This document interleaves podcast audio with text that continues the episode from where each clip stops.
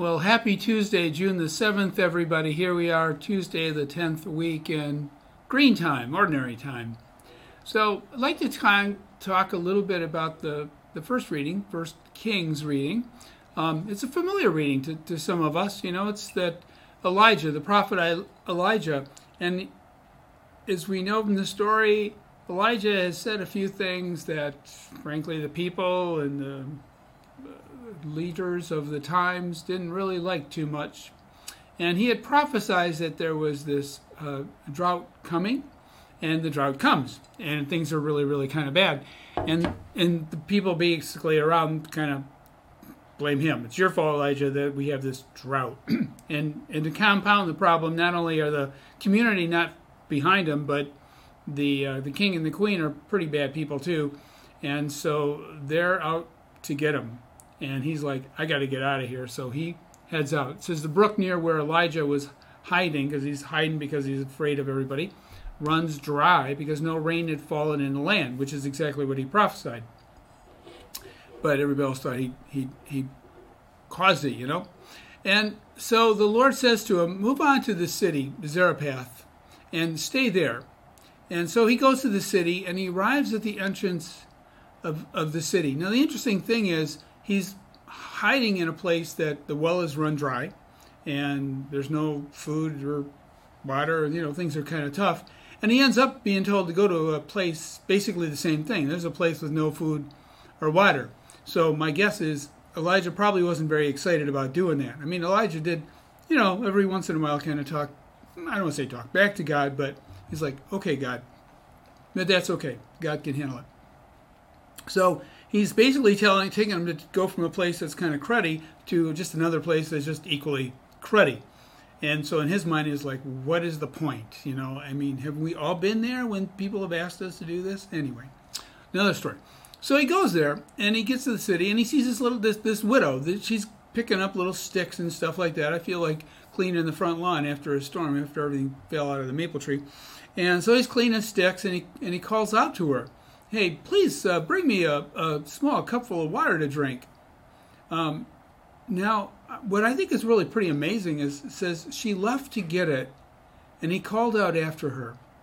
So water is scarce, and yet this widow, this fellow calls to her. Now, whether she knows him or not, we don't really know. Maybe she has a sense of who he is. We don't know, but maybe it's just pure hospitality that in the midst of having nothing, she's going to find something for this stranger or this prophet. And so not only does he want a little water, he says, um, Oh, bring me some bread as well. You know, just a little bit of bread goes along with the water. Now, I don't know maybe what was going on in her mind, but I think he's kind of a little bit arrogant here. Like, oh, I don't want just this, I want this too. So, kind of, I think, a little arrogant comment. And she answers, she says, as the Lord your God lives.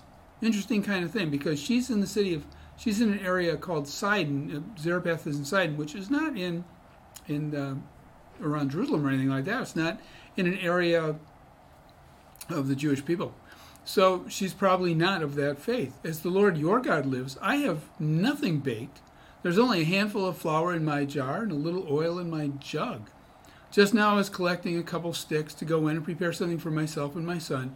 When we have eaten it, we'll probably die.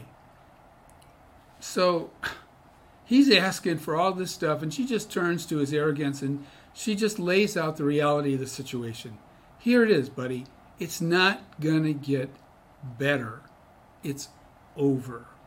And we're just resigning ourselves to that fact. And Elijah says, Don't be afraid. Isn't that easier said than done all the time? Especially, you know, when things are hard and going really difficult in our life. It's tough to see people talk about the abundant life, you know, and, all, and it is. I mean, our faith is the abundant life. But let's face it, when we're in the midst of some challenges and difficult times and dry times, like drought, dry times in our life, droughts in our life, it's tough to see and, and hear and really believe that you know, the abundant life is, is right here, you know, when the reality seems that it's anything but. So he says, Don't be afraid. Uh, go and do as you propose, hey, you want to go collect the sticks and eat a little bit, check out, that's fine. Go ahead and do it. But first, before you do that, before you've resigned yourself to what you think is, is the ultimate reality for you, make me a little cake and bring it to me.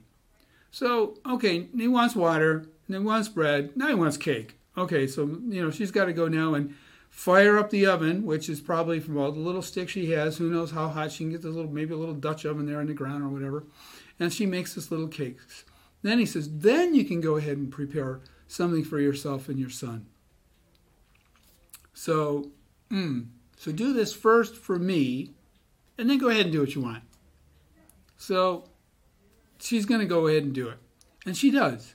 So she listens to the prophet and she says, All right, out of hospitality, whatever it might be, she goes ahead and done it and uh, does this. And then and he Elijah then says, For the Lord, the God of Israel says, The jar of flour shall not go empty, nor the jug of oil run dry until the day when the Lord sends rain upon the earth. She left and she did as Elijah had said. She made him the little cake. And she goes back to the house.